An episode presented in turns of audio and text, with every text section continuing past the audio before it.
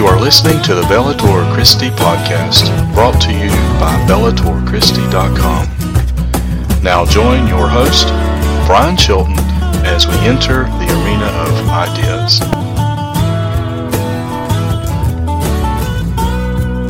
Taking up the sword of Christian theology and the shield of classic apologetics, this uh, while taking truth into the arena of ideas.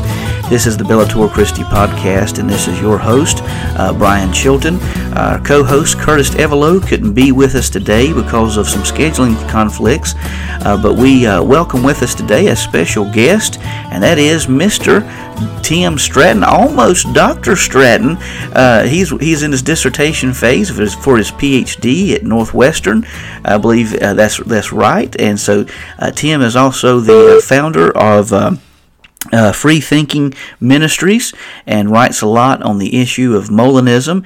And in addition to that, he also taught for the illustrious William Lane Craig. He taught one of the Defenders classes. So, man, we do the uh, the bow to you, Mister Tim. Oh, yeah, whatever.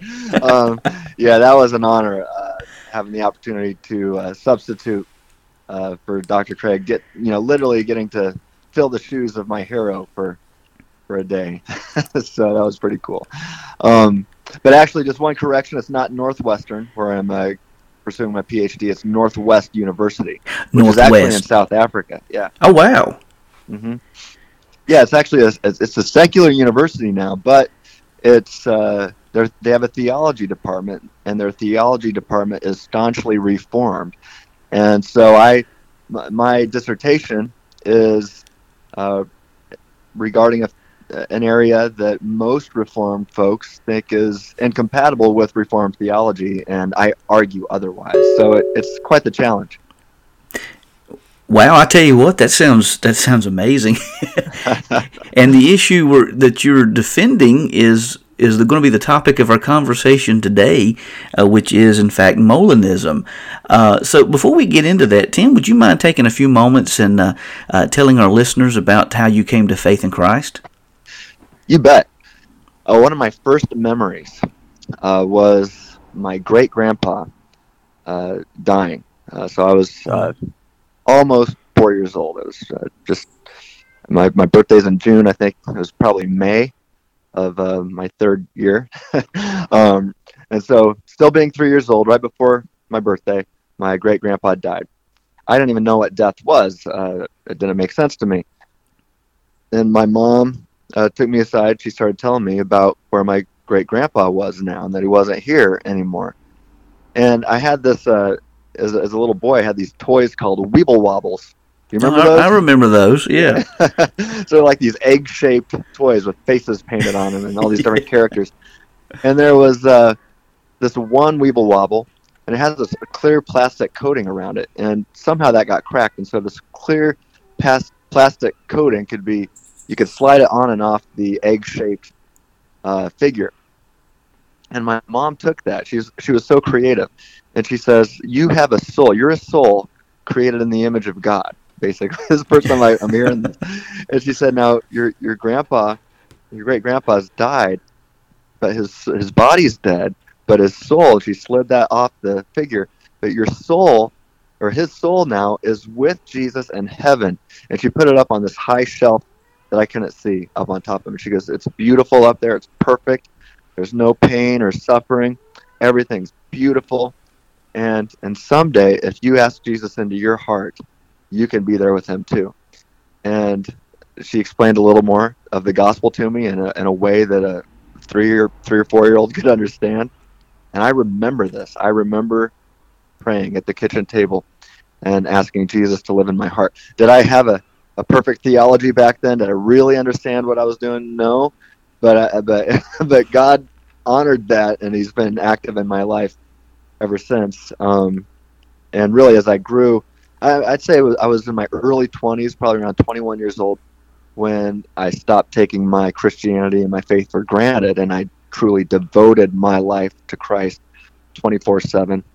Uh, that, you know, I remember hearing a song from D C Talk called "Jesus Freak." I went to this concert. They, they were performing that song, and it hit me like a ton of bricks, that these guys didn't care what anybody thought. You know, before that, I'd I live a good Christian life around my Christian friends, but around my non-Christian friends, uh, it wasn't so easy to tell. Yeah, I, I was a Christian. No, was I completely sold out? No, but man, God God used uh, the Jesus Freak song to convict me. And I remember uh, at that concert saying, okay, things are different now. I'm devoting my life to you. Uh, and I felt after that like I was supposed to go into ministry. Um, so anyway, that led me to what I'm doing today. I, I couldn't have planned it out, that's for sure. Yeah, I remember that song by D C Talk. That is a yeah. wonderful, wonderful song. I really love that. Yeah.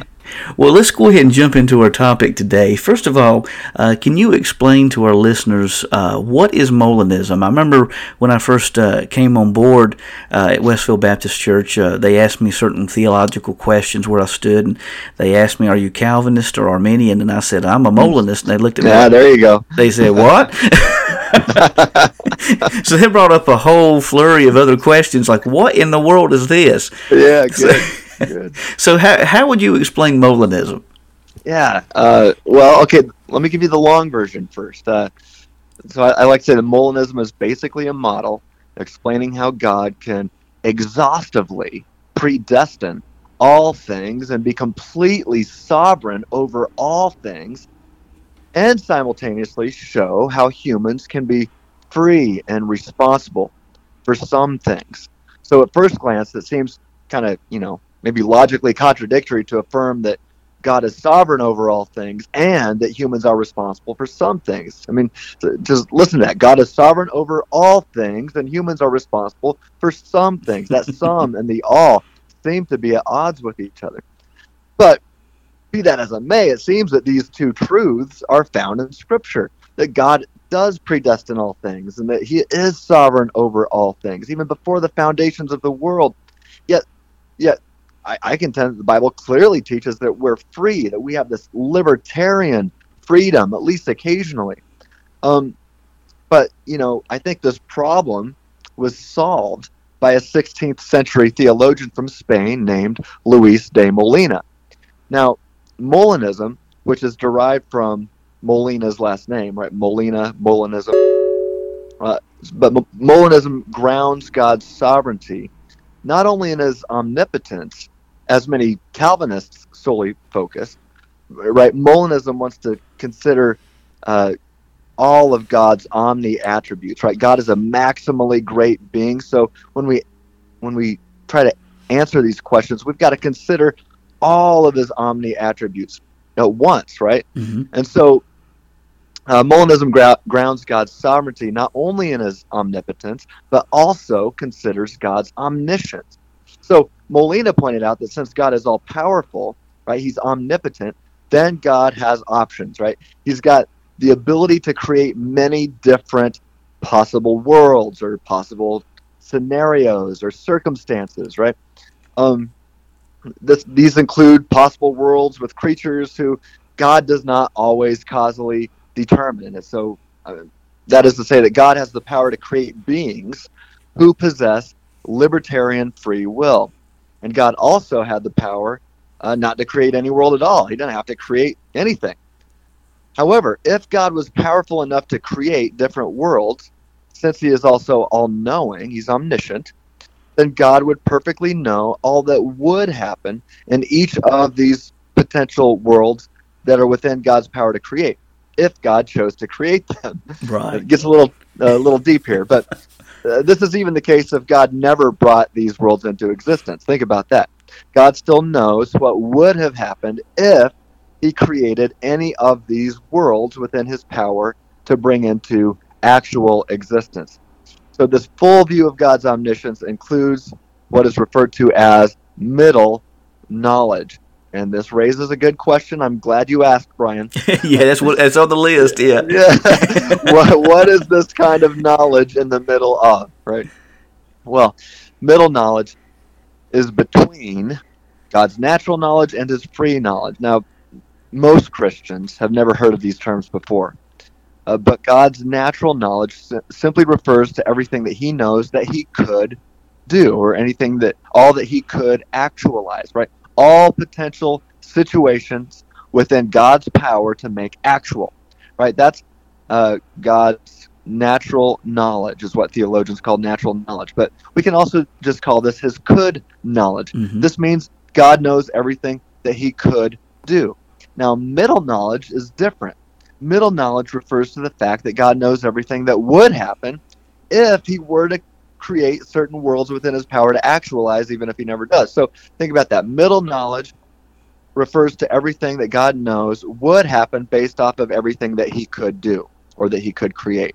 So it sees all the potentialities, the, the the ways that things would would happen under certain circumstances.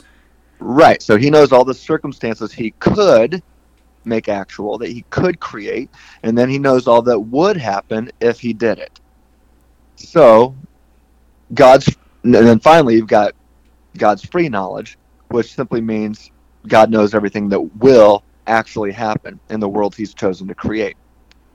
So so in a nutshell, if God is always omniscient, then God perfectly knows all that could happen and all that will happen, and he knows all that would have happened in different situations he could have created.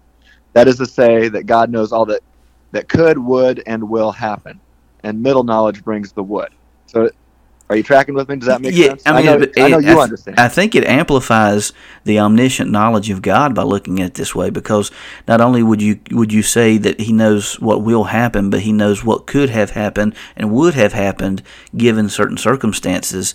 Yeah. So I think if you really think about it that way, then then then it really impacts how we view sovereignty in that regard. Amen to that. That's right. So, right. so no. there, there are these different theological concepts out there, and you've defended a concept that you've called uh, mere Molinism. Yeah. Uh, what, what, what do you call mere Molinism? And, and is this kind of mere Christianity, the very fundamentals uh, that, that constitute what Molinism is? That's exactly right. You know, I like to say that, uh, well, I'm not the one that came up with this, but mere Christianity basically rests on the truth of one statement. So if there's one statement that is true, then some flavor of Christianity's got to be true, and that's this: God raised Jesus from the dead. If that one sentence is true, that one proposition is true, then some flavor of Christianity's got to be true. Now we can we can argue over other issues about Christianity. We can argue about uh, the triune nature of God, or the spiritual gifts, or baptism, and all that kind of stuff. We can argue about Calvinism and Molinism. Flavor of Christianity has got to be true if it's true that God raised Jesus from the dead. Mm-hmm. Um, and of course, I am going to affirm that it's very important to argue for more than that. But at the very least, you're not a Christian if you don't affirm that God exists and that God raised Jesus from the dead. So that one statement uh, boils down to two Uh, uh, st- uh, statements that have to be true: that God exists and that the historical re- or that the resurrection was historical. And I know you have a lot to say on that topic. Oh yeah, and it was historical. It was know? historical. Uh, that's right. But so mere Molinism, I, I take the same approach there uh, as uh, like C S Lewis has done with mere Christianity. So mere Molinism focuses on the bare essentials. And Molinism can mean different things to different people, and it all depends on how one applies or does not apply these bare essentials to these different topics. So no Molinist uh, is worthy of the name Molinist if they don't affirm two things, and that's, one, logically prior to God's decision to create the world, God knew everything mm-hmm. that would happen in any possible scenario he could create. Now, if that's true, that entails God's middle knowledge. And the second key ingredient is this: two, as beings created in the image of God, humans, like God, possess libertarian freedom. Now, libertarian freedom, I should define that. There's several different definitions that philosophers philosophers use to define libertarian freedom. I like to focus on two of them. One is if uh, If an agent is uncaused, is ever uncaused or not causally determined, then that agent possesses libertarian freedom. It's basically, do they have self-control? Are they in control of themselves, or is something else controlling the the, the thing they call I, right? Right. Um, or or this, is something else controlling me, or do I have self-control? If I've got genuine self-control and somebody else or something else isn't controlling me, isn't controlling my thoughts or my actions, at least sometimes, then at least sometimes I've got libertarian freedom. Mm-hmm. I like to argue uh, also for a different definition, and, and that's this. L- libertarian freedom is simply the ability to choose between a range of alternative options, pillars of mere Molinism, or the two essential ingredients that I like to refer to them as, is one, logically prior to God's decision to create the world, God knew everything that would happen in any possible scenario he could create. And two, as beings created in the image of God, humans, like God, possess libertarian freedom. Now, one can move beyond mere Molinism and apply these two essentials to soteriological issues, which is not necessary, right? This is something that is open uh, to discussion and open for debate. But if one applies mere Molinism to salvation-related issues, uh, you can become a soteriological Molinist if you affirm a third ingredient, and that's this. Third ingredient, God is a maximally great being who loves and desires the best for all people. I contend that if you affirm all three of those, you'll get soteriological Molinism. But I also contend that you can be a Calvinist or anybody else and reject three and still affirm one and two, and those two things don't contradict the five points of Calvinism. So you can be a five-point Calvinist and a mere Molinist simultaneously. You can be um, a Calvinist and a Molinist? You can. Now, many Calvinists don't realize that and just reject all things Molinism, but I think if you press them uh, hard enough, they wind up uh, really having to affirm at least mere Molinism. So, yeah, but a lot of this hinges on middle knowledge. And you so were really human you were, freedom and middle knowledge. Yeah, weren't you at one time a Calvinist yourself, and then you, and oh, you affirmed Molinism? Yeah, hardcore. Uh, I was, uh, a, I guess, I was a staunch Calvinist. Um, did I understand all things Calvinism?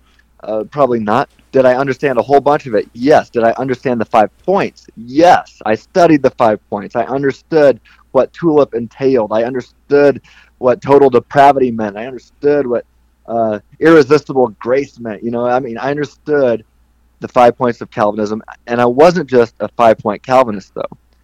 I believed that exhaustive divine determinism was true. Mm-hmm. So not just the, the five points of uh, TULIP, I affirmed even further. I said God causally determines not just salvation issues, causally determines some people to go to heaven and some people to go to hell. But I also said, man, if I drop my pencil, well, God actually caused me to do that. I mean, I, I would affirm ex- exhaustive divine determinism, and that's not really a straw man. I mean, you look at some of the um, leading Calvinist philosophers and theologians out there today, they will affirm the same thing. Guillaume Bignon, in his uh, recent book, Um, I think it's called uh, Excusing Sinners and Blaming God. And I interact with his book uh, quite a bit in my dissertation. Uh, that's his view, that all things are causally determined ultimately by God. And also uh, uh, Matthew J. Hart, and his uh, recent contribution on this topic, he affirms the same thing and says that Paul Helm would affirm the same thing. So uh, these are some of the leading Calvinists who affirm this exhaustive divine determinism. Well, Uh, if exhaustive divine determinism is true, then God has caused me to stop being a Calvinist and caused me to be a Molinist. But, but I don't think exhaustive divine determinism is true. So. To, to, for me, I just see all kinds of problems with with that extremity uh, of. Well, I, I don't even know that I'd call it Calvinism. I think I'd call it more determinism, that, that right, everything so is, is determined. Right. Now, so the point is, is you you can be a Calvinist and not be a determinist or an exhaustive divine determinist, but uh, many, if not most, Calvinists today will affirm determinism, or this mm-hmm. exhaustive divine determinism even. So there you go. Well, as we're talking about uh, Molinism and middle knowledge, uh, th- th- there are some objectors out there who who are not necessarily even Calvinistic. Uh, th- they're uh, a good friend of mine, Jason Klein. He he falls more in the Thomistic camp, and quite honestly, I share a lot in co- common with Thomism on, on several different genres. I just happen to affirm middle knowledge and uh, things of that nature. But uh, Jason asked a question. He's part of our Bellator Christi team. Uh, he asked the question, does the concept of middle knowledge commit the category fallacy? How would you respond to that? Uh, not at all. Um, there's no categorical uh, categorical fallacy here, um, and it's quite simple, actually. Uh, God is omnipotent, and thus, by definition, has many options. And since God is also omniscient, he knows all that he could do or all that he could actualize. Now, God's middle knowledge is God's perfect knowledge of what would happen if he created any of the worlds available for him to actualize. So could and would are philosophically two different things. By definition, these are two different categories. And I think, uh, you know, when I talk to Thomas, uh, typically, um, you know, something I run by them usually makes sense and gets us back on the same page. I've even talked to some S E S professors on this topic. Uh, one of them, um, I won't mention him by name uh, right now, but, you know, he and I were debating Uh, Molinism and Thomism, and I asked him a few questions, and, and he's like, "Oh, well, if that's all you mean by that, then I have no problem affirming middle knowledge." and and uh, so we're talking about maybe uh, collaborating on something. But uh, one way I like to uh, start is, you know, I start with the Kalam cosmological argument. So, um, do you think Jason likes the Kalam argument? Would he affirm the Kalam or not? Yeah, I, I would. I would think that he would. I would okay. think that he would. I don't want to put words in his mouth. Oh yeah, yeah, yeah. Here. I don't know for sure, but let's yeah, he, he may get me later if I if I right, if right, I start right. speaking for I him. I mean, most most people love the Kalam, you know, most Christians, right? And so, especially if you're a Christian apologist, it's like the the M V P of apologetic arguments, maybe for for a lot of people. Um, so uh, the Kalam, I think, can help us out here. So consider the fact that the rational inferences provided by the Kalam show that God exists in a static state of aseity in which the universe, time and space, did not exist. That is to say, logically prior to the beginning of the existence of the universe, God exists, and then, to use temporal language, God creates the universe. So, um, now I don't know if this is how all Thomists would uh, answer, but the ones that I have talked to typically will say, yeah, there was a state in which the universe did not exist. They'll say that the universe is not Uh, eternal without beginning. They'll say it's the, um, that it had a beginning. Um, so considering the static state of aseity, uh, that, I mean, that, that means that God exists, sans the universe. And then the universe came into existence. So let's just think about the static state of aseity. And the question is raised, is God maximally great in this state? I don't know if any Calvinist, I don't know if any Thomist, um, who would say, no, God's not maximally great. He doesn't become maximally great. He's always maximally great. And so I said, okay, well, question one, let's take a quiz here. I got three questions for you. Question one, is it true that God exists in the state of aseity logically prior to creating the universe and thus without the universe? They'll say yes. Question two, in this state of aseity, is God omnipotent? If so, does he possess the power to create creatures with libertarian freedom, even if he never does create them? Now, Thomas, the Calvinists might say no. Most of them actually say yes. They just say, no, God never created free creatures, but he could have. Thomas, I got twenty-five pages in my dissertation regarding Aquinas and, and, and how Aquinas would argue for libertarian freedom. Uh, yeah, I, yeah, and I've come across several passages uh, of Aquinas' writings where he talks about um, libertarian freedom. So I'm kind of wondering, since this, since this, since Molina came after Thomas, if Thomas himself wouldn't affirm middle knowledge. Well, man, that's right. You get these, you get all these guys in the same room. To, I mean, I bet they're all up in heaven right now agreeing with each other. But I think you're right. If we, if we could have got them all in the same room. But I'll tell you what, I love theological disagreements behind the doors of the church when it's done politely. Polite, because absolutely. This is what iron sharp. This is iron sharpening. Amen. Right? We're we're all uh, focused on truth. We want the truth and nothing but the truth. And I, I actually, I mean, sometimes like when I'm reading scripture, I'm like, Paul, you should have been a little more clear right here. I, I think I know what you're saying, but man, could you just have clarified?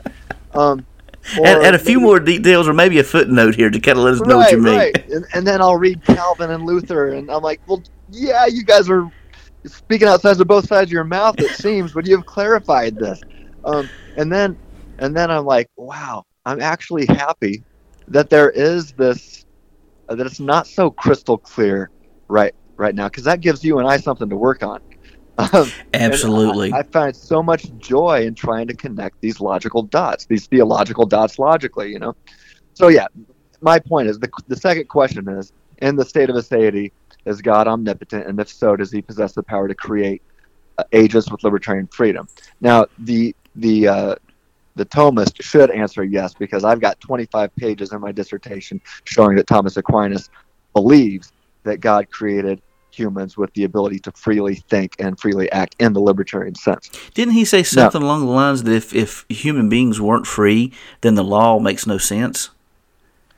Um, I think he...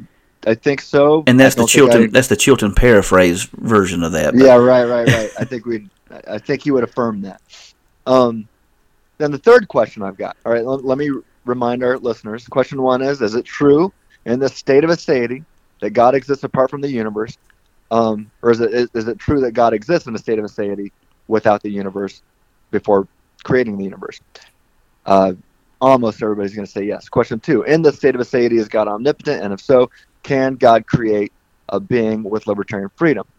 Uh, Calvinists will say, yes, he does, or have that ability, but he never did.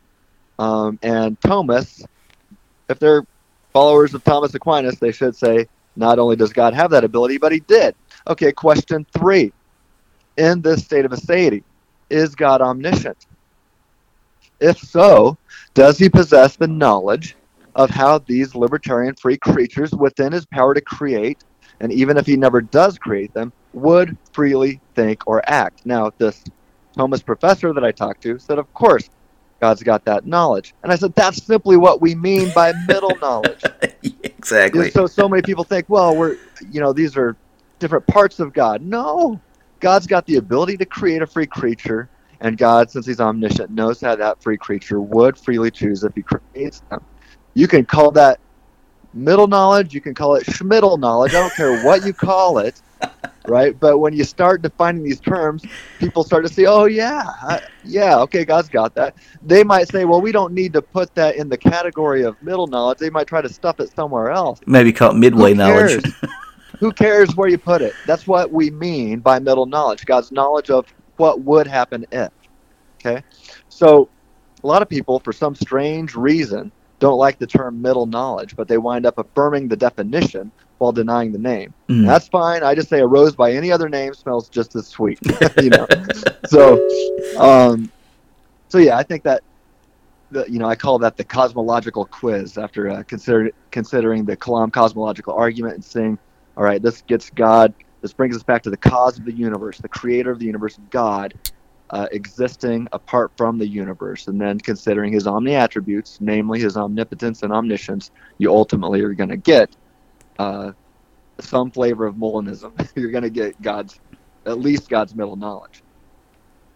Amen. Amen. Yeah. So, so what are some of the uh, you know? So th- this is this is one objection. What are some of the main objection objections that you have encountered against Molinism, and how and how would you how do you respond to those? Well, since I'm a Molinist, I think every objection I've heard fails. Right. Um, some are better than others. Some have made me uh, really take one or two steps back and really think hard about it. But I like to consider myself as uh, an analytic theologian, right? I'm a systematic theologian. That's what my degree is in. Um, and I really try hard to analyze everything regarding these, and from the words, the states of affairs, and what that entails, um, and what these objections entail. And to this day, there's none that I think pass. But the one that, and I'll tell you, I mean, just even recently, I've listened to a podcast that I'll be re- uh, responding to on my podcast soon, uh, with uh, many objections that were lodged against Molinism. Most of them were horrible, and just showed that they really didn't understand what they were objecting to. But there was a couple that I'm like, okay, uh, that gives me something to work on, and I thought about it for a few minutes and solved the problem. Um, but, uh, yeah, like I said, some objections are worse than others, uh, and some are better than others, and some have gotten a lot more press than others. And so I think the one that, you know, I'll say the bad objection that gets the majority of the press in philosophical and theological circles is called the grounding objection. Now, Kirk, Kirk McGregor uh, he was recently on my podcast, on the Free Thinking podcast, um, just a couple weeks ago. It was uh, episode one hundred. And on that, we were talking about the grounding objection. And in my opinion, Kirk McGregor is, uh, he might be the leading authority on uh, Molinism today. Uh, but he calls the grounding objection worthless, in his own words. Wow.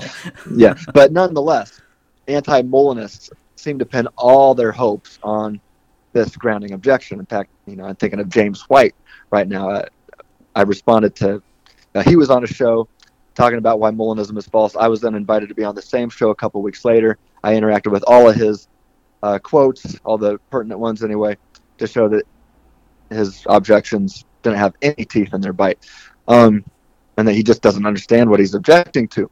But really, you know, he, he fancies himself as a biblical exegete. His, his real, when you boil it down, it's not, he doesn't argue against Molinism biblically. He he leaves his field his field to bring in a philosophical objection, which is the grounding objection. And I don't even think he, well, I'll, I've got some more about Calvinists who use the uh, grounding objection here soon. But let me just talk about the, the grounding objection. So the one who affirms the grounding objection asserts that it's impossible for God's knowledge of C C Fs, which I mean uh, the counterfactuals of creaturely freedom. So I'll say C C Fs a lot. When I do that, that means counterfactuals of creaturely freedom. So they assert that it's impossible for God's knowledge of C C Fs to be explanatorily uh, prior to God's creative decree, because they say if C C Fs are independent of God's will or creative decree, then there would be nothing to ground C C Fs. And that is to say, there would be nothing in actual existence that would provide what's called a truth maker for these C C Fs. So, first thing I want to say is, even though I think this objection fails, there are many Christians who do not have lo- logical access to this argument. Mm. And I discuss this on my website and in my dissertation. Um, and I'll be unpacking this more soon in, uh, in probably podcasts and YouTube videos and things. But uh, first of all, for starters, if you're an apologist out there who doesn't like Molinism, but you like the fine-tuning argument that Doctor Craig, for example, gives, uh, then you cannot consistently appeal to the grounding objection. Right? So the fine-tuning argument is an argument uh, for intelligent design of the universe, and thus that God, and it follows that God is the intelligent designer, right? Mm-hmm.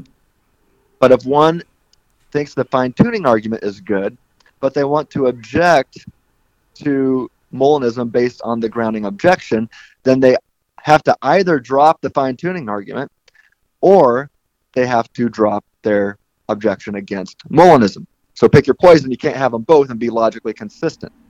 Um, so basically, by throwing out middle knowledge, you're throwing the baby out with the bathwater. So you basically throwing not only Molinism out, you're throwing out many apologetic arguments that are used. Uh, yeah, many of them, and, and it, in this case, the fine-tuning argument, because you know I've argued this is in my dissertation. The fine-tuning argument assumes that God possesses middle knowledge logically prior to creation, and so nothing else actually exists. Right? It's only God. Right, we already talked about it with the Kalam. It gets you back to the static state of aseity. Nothing else actually exi- exists, yet God still knows all that he could, all the different manners in which he could fine-tune the initial conditions of the Big Bang and what that would eventually lead to. That is middle knowledge. Mm. Um, so so the, the apologist who wants to, look, okay, here's my point.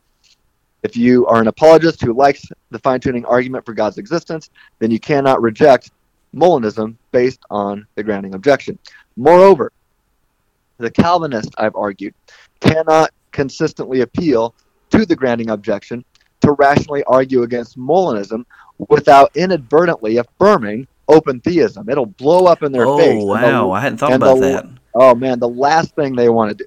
They might hate Molinism, but Calvinists despise open theism, right? I, I've, I, I, most Calvinists I talk to would much rather affirm Molinism than open theism. In fact, the, most Calvinists will say open theism isn't even on the table to consider. It's a heretical view. And most Calvinist theologians will say, even though we think Molinism's wrong, you're still not heretics. You're still in the club, right? Well, that's so nice of them. Yeah, yeah, it is. But I like to show them then, like James White, if you as a Calvinist say that you've rationally affirmed that Calvinism is true and that Molinism is false, and that you you can rationally argue for that, then open theism must be true. Now, I've got I've got a lot. I don't know how much time we have and how much you want me to spend on this. I could I could spend a whole lot of time talking about this and give you an argument. Um, well, I, I tell but, you what, we'll, let's let's take about four more minutes on this, and then we have a couple more questions from from uh, the Bellator Christi team. We'll get we'll get uh, get to those, but yeah, let's because I think this is a very important topic. Uh, let's spend about four more minutes on this, and then we'll look at the two other questions. Okay. Um, all right. So think about this. If an well, let me see. How do I want to phrase this? Uh, okay. If an omnipotent God who has the power to create free creatures cannot know how free creatures would freely choose if he were to actualize them, then we seem to be left with only two options. Either one, exhaustive divine determinism, or two, open theism, because you're saying God, um, well, if God does not know how creatures would freely choose if he were to actualize them, then, if that's true, then creatures are not free in a libertarian sense ever, or it means that we are that we are free in a libertarian sense, but God simply does not know what we would freely choose if he were to actualize creatures with libertarian freedom. So that is to say that if God does not possess the knowledge of how free creatures would freely choose, if he were to create them, then we either lose the libertarian freedom of humans and get exhaustive divine determinism, or we lose God's omniscience, his omniscient knowledge, and we get open theism. So, you know, it's got to be one of the two. So the question is raised between the two, what's the inference to the best explanation? But wait, inferring the best explanation and engaging in the process of rationality is impossible on divine determinism. And I've argued this in depth and detail in my master's thesis and my doctoral dissertation and academic journal articles and all over my website. And the eminent philosopher of mind, John Searle, sums it up perfectly. He says, actions are rationally accessible if and only if the actions are free. The reason for this connection is this. Rationality must be able to make a difference. Rationality is possible only when there is a genuine choice between various rational and irrational courses of action. The, if the act is completely determined, then rationality can make no difference. It doesn't even come into play, end quote. That's in his book, Rationality in Action. Now, Greg Kokel, who's a Calvinist of all people, a five-point Calvinist, he agrees, and he is he actually uh, argues against this exhaustive divine determinism while affirming the five points of Tulip. Uh, I've got a big uh, block quote I could read to you from him. I'll just say, check out his book, Tactics. It's in there. Did, didn't um, you? Oh, so is it in the New Tactics book, this this quote? I do have the New Tactics book. I haven't looked it up in there, but I, I know it's in the Old Tactics book, so it stands to reason, uh, okay. no pun intended, uh, that that it's uh, in the new book as well. The new book is expanded. But I've talked to Greg about this on um, probably three different occasions, and I do know that Greg affirms this view that if we are exhaustively determined by physics and chemistry or God, then we are not rational creatures. So, if one affirms that they have rationally concluded that Calvinism is true, then and there's but they're saying that uh, the grounding objection passes, well, you're ultimately going to be left with open theism. I've got an argument here. It goes like this. One, premise one. Hey, hey Tim, ground- Tim before, yeah. before you go in there, just, just to clarify for our listeners, open theism is, is a doctrine that holds that God doesn't know any future events, that uh, basically that he's not omniscient in regards right. to time. So just to give that little right. clarifying note. Yeah, yeah, that, that's good, yeah.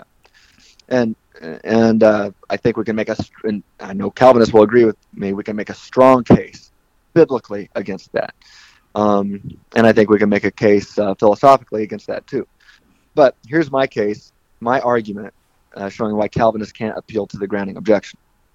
Premise one, if the grounding objection passes, then God does not possess knowledge of counterfactuals of creaturely freedom logically prior to, to his creative decree, and thus Molinism is false.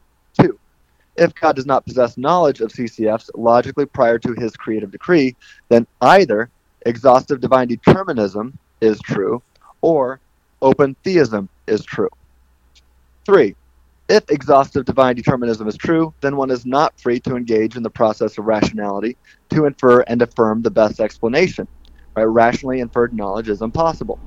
Four, therefore, if one affirms that one has rationally inferred that exhaustive divine determinism is the best explanation, or probably true, then they believe that the grounding objection passes, or and they agree and believe that the grounding objection passes, then exhaustive divine determinism is false.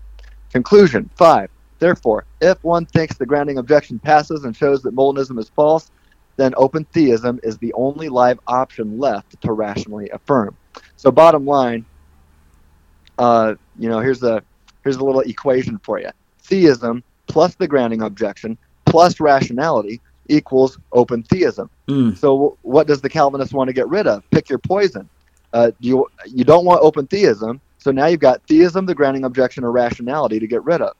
Do you want to get rid of rationality? No, because you're saying that you've rationally inferred and you're rationally affirming and rationally arguing that Molinism is false because of the grounding objection. Then you're left with a self-defeater if you, if you go that route. Yeah, that's right. That's right. They can't get rid of theism because by definition, Calvinists believe in theism, right? They believe that God exists. So all that's left is the grounding objection to get rid of. You got to get rid of the grounding objection. Brother, I if think you, you want, just nailed it. Yeah, I mean, it's uh, I, I mean, it's uh, it's crazy to me how many Calvinists appeal to the grounding objection, and they don't realize what they're doing. Uh, they're they're opening the door to their greatest nightmare by doing so. Now, I've, I've spent a lot of time on this already, so maybe we need, need to get going. Yeah, I, I was I was going to say, I mean, man, yeah. I wish we I'll had more say, time on this one. Yeah. Well, let me just, I'll just point people uh, to other places here. I think the only people, the only uh, people that have access to the grounding objection against Molinism is open theists, and, and uh, Calvinists don't want to go there. Most Christians don't want to go there because it seems to be an unbiblical view. But for the sake of that conversation and for the sake of those arguments, I'll argue with open theists and show that I don't think their objection passes either for philosophical reasons. And you can find that on my website. You can find that in a journal article that I co-authored with Jacobus Erasmus, a P H D philosopher uh, from South Africa. That's in uh, Perichoresis sixteen point two. And uh, stay tuned for my dissertation. I unpack that more uh, there. So, man, I can't um, wait to see. I can't wait to see that. Also, in, in episode one hundred of the Free Thinking Podcast, I interview Kirk McGregor, and he discusses why he thinks the grounding objection is worthless, even when it's given by open theists. So I point people in that direction. I tell you what, we, we've got just a few minutes left. Uh, let, let me hit a couple of these questions here.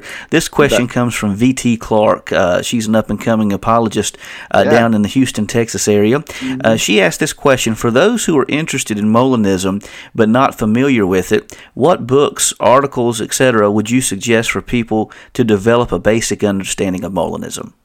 There's three you got to start with. One is uh, The Only Wise God by William Lane Craig. Uh, the second is called uh, Luis de Molina, The Life and Theology of the Founder of Middle Knowledge by Kirk McGregor. And then finally, Salvation and Sovereignty by Kenneth Keathley. Yeah, excellent uh, book. Excellent. Salvation book. And Sovereignty might be the best to start with. Um, but they're all good. And, and really, Kirk's book, um, I think, is applicable for the beginner as well. Um, and really, not to... Not to toot my own horn, but I, I would recommend um, people, if they're new to this and want to find out more, uh, I think my website at free thinking ministries dot com is, I mean, yeah, yeah absolutely. Yeah, I, don't, I don't want to brag. I well, think no, hey, I I'll, I'll brag on you. I mean, that's that's a good that's a good resource right there. Right. I, I think it's, I think it might be the best resource popularizing Molinism to lay people. Absolutely. Um, and we get into the deeper issues too, but we definitely have our intro beginner articles. Well, this final question comes from our uh, co-host, Cur- Curtis of Evelo. Uh, he is a rancher out in Montana. Uh, unfortunately, our schedules uh, wouldn't allow us uh, to all, huh. all three get together. But yeah. uh, he asked the question, he said, how far back in history does the Molinist thought go? Is it something that originated with Molina, or can you trace it back uh, to a time prior to Molina? Hmm. You know, that's a really good question. Uh Yeah, I see why he's your co-host. by the by the way, Curtis, uh, hi, and it's too bad that uh, you weren't able to be here today. Um, sorry about my schedule. Oh, no. Hey, um, it, my yeah. schedule too. I mean, it was just weird. Cool. Well, I look forward to talking with him sometime in the future. But absolutely. I'm going to think, you know, uh, you know, actually, I think, I mean, Molinist thought can be traced back to Scripture, because I think it's a biblical view. So I think uh, Christians over the centuries have often lived as though Molinism is true, even before Molina was born. Uh, and even if they've never heard of Molinism since then, I mean, I'll tell you this all the time. Say, for example, if I'm if I'm speaking to a church, oftentimes I get asked to speak at, at a church to to talk about um, Molinism and and uh, how to solve this problem of God being sovereign over all things and humans being free and responsible for some things, and and and also to show how this solves the problem of evil, things like that. Um, so when I explain Molinism to lay people or uh, beginners, you know, people sitting in the pews of the church, I hear this kind of thing all the time. They'll say, "Oh, I've always thought something like that was the case. I just never knew how to explain it." You know? Hey, you know what? That was exactly the same thing with me, because whenever really? I was just researching Calvinism, and it was really through my MDiv program, uh, I was researching uh, Calvin, and I apologize for my phone dinging. I had cut the notifications off, and it's still dinging for some reason. But uh, but but you know, there was there was a sense that there was something in between the two, and I'm like the same people you'd mentioned. Is Molinism, when I come across, I was like, aha, there's a name to what I've been thinking all along. Yeah. Yeah. Yeah, there was something between or in the middle of the two, and that was the middle knowledge view, right? Absolutely. um, yeah, but to answer uh, Curtis's question, um, even though I think that the Molinist thought technically can be traced back to Scripture, and I'm saying the whole of Scripture, right? You can pick out some one or two Bible verses that, like, well, uh, this must be the, the Calvinist view. Or no, I'm saying the whole of Scripture. I say that Molinism is the inference to the best interpretation of all the scriptural data. Um, so I think I think the Molinist thought can go back uh, that far. But uh, I do think that Molina was the first to connect those theological dots logically and to really explain philosophically how to make sense of all these theological truths that the Bible affirms. So uh, maybe there was somebody else that had, you know, was talking about what we now call middle knowledge, but uh, but Molina was the first to, uh, I think, label that uh, all that would happen if knowledge as middle knowledge, because it's categorically different than could knowledge. So. Um, Yeah, I could be wrong on that, but yeah, that's a good question. But I think it's I think uh, Molina was the first one to make sense of it all. We've got just a couple minutes left. Uh, yeah. Just just kind of a, as a as a means to wrap up our, our podcast today. What what are some uh, generalized theological and philosophical problems that you see that can be resolved actually by this middle knowledge approach? Oh, that's what that's one of my favorite things to talk about. And fact, I would have to, I would have to get give it towards the end of the podcast. yeah, yeah, right, right. Well, maybe you should bring me on in the future, because I'd love hey, to spend absolutely. A whole episode on I was getting ready to say um, we got to have you back on. Yeah, I mean, the entire eighth chapter of my dissertation is focused on this question you just asked. So, yeah, that final chapter seeks to integrate all of the preceding chapters and demonstrate the practical applications of these important matters. It also seeks to illustrate that although the topic of Molinism can get rather academic in nature, as we've seen today, it's extremely relevant to the kingdom of God in the real world of everyday, of, you know, just the everyday life of the Christian. And so this uh, this final chapter that I write about, um, you know, in my dissertation, it seeks to demonstrate uh, what I call the apologetic significance of Molinism by showing how the majority of the cumulative case for God's existence, you know, that we often hear uh, offered by Doctor William Lane Craig and others, and other arguments on top of that cumulative case, like the free thinking argument that I like to offer, right? All of these arguments for God's existence either assumes or it's strengthened by one or both of the key ingredients of mere Molinism. Mm. You know, like I said, from the fine tuning argument uh, to solving all the problems of evil, whether it be moral evil or natural evil or what seems to be gratuitous evil. I even contend that this middle knowledge view, or that Molinism, can solve the problem of divine hiddenness. In fact, I've uh, just submitted a, a journal article on this topic.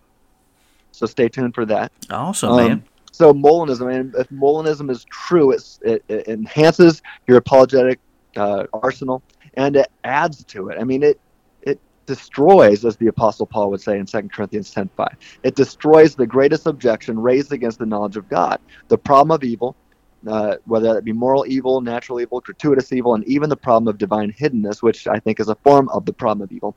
All of these problems of evil, I contend, are destroyed, as Paul would say, um, if Molinism is true. Uh, so, yeah, I mean, the free-thinking argument and even the moral argument uh, assumes that human libertarian freedom, that, that we possess human libertarian freedom. So, I mean, you just got all these different arguments that are just enhanced by affirming the two ingredients of mere Molinism. The, the list goes on. Like, I, I think I've got, I don't know, twenty-five to thirty, or maybe at least a couple dozen arguments uh, that I talk about. I even show how, I mean, that Molinism helps us understand how Scripture can be written freely by men who are also inspired by the Holy Spirit. Uh, Molinism, if it's true, can make sense of evolution, if it happens to be true or not. I'm not saying that evolution is true, um, but Molinism can show how both uh, Genesis is true with a literal historical Adam and Eve, and how evolution, uh, as taught in schools today, could both be true. Um, and again, I say so it's, that. It's kind of a heads we win, tails they lose scenario. That's right. That's right. We can still argue against evolution. I'm not saying evolution's true. I'm just saying who cares if it is. Exactly. Because it's it's, it's more, not the it's not, doesn't dismiss theism the way some, some people think it right. does. That's right. If somebody goes off to college and like, oh, well, I took a biology class and I think evolution's true. Well, look, you can say, well, okay, here's my reasons for thinking uh, evolution's false. And if they say, oh, I'm not convinced, uh, I guess I have to stop being a Christian, say, no, wrong, because look, Molinism shows how you don't have to reach that hasty conclusion. In fact, uh, I'll never forget, well, I'll just say this. The, the professor at the University of Nebraska at Kearney, here in my neck of the woods, who was uh, who is the evolutionary biologist there, um, and was an atheist, is now a Christian, um, and helps me with Ratio Christi and Reasonable Faith now, because I offered her a model showing how her views can be reconciled with Scripture in Genesis if Molinism's true. Wow. And so, she, and then a, a student from Duke University contacted me, a, a young woman there, who uh, was losing her faith because she went, she wanted to be a doctor, and so uh, a medical doctor, and so she majored in pre-med. And she came to think that evolution was true. And she didn't want to think it was true because she was always told that if evolution is true, Christianity is false. And she goes, but now I really believe that evolution is true. What am I going to do? And I say, look, um, you can go argue with other people to show you why evolution is false. I'm not going to do that right now. I'm just, that's not my field. I'm just going to show you why you don't have to lose your faith even if you think evolution is true. And I gave her a model, and she's in ministry today. Um, wow. So, so there's just some apologetic benefit. You know, and Molinism also shows how prayer makes sense and makes a difference in a world sovereignly planned by God. So, Amen. Yeah, there's just so much benefit to affirming Molinism. Well, brother, I'm afraid we're going to have to end right there because our time has went right out. cool, cool, but we cool. have got to get you back on. Tim Stratton, uh, the Free Thinking Ministries, go check him out. I think he's going to, he's on a speaking tour, I believe, going uh, across the nation now. and so, uh, so be be sure to check out his material. And so, Tim, again, thank you for being with us here today, brother, and we can't wait to have you back on. Well, I sure appreciate you, Brian, and I follow what you guys are doing. Keep up the great work for God's glory. Thank you, sir. For Tim Stratton, this is Brian Chilton. You've been listening to the Bellator Christi Podcast. You've been listening to the Bellator Christi Podcast, brought to you by Bellator Christi dot com. The opinions of our guests represent their own and may not reflect those of Bellator Christi Ministries or its affiliates. The Bellator Christi Podcast and Bellator Christi dot com are protected under Creative Commons copyright, all rights reserved. The opening theme is the song Crucified, written by John and Michaela Limanis, performed by Crosby Lane, and produced by Mansion Entertainment. Be sure to visit our YouTube page at w w w dot youtube dot com forward slash Bellator Christi. Also, please consider leaving a positive review on the apps where this podcast is found. We thank you for joining us today and hope to see you back the next time that we step into the arena of ideas.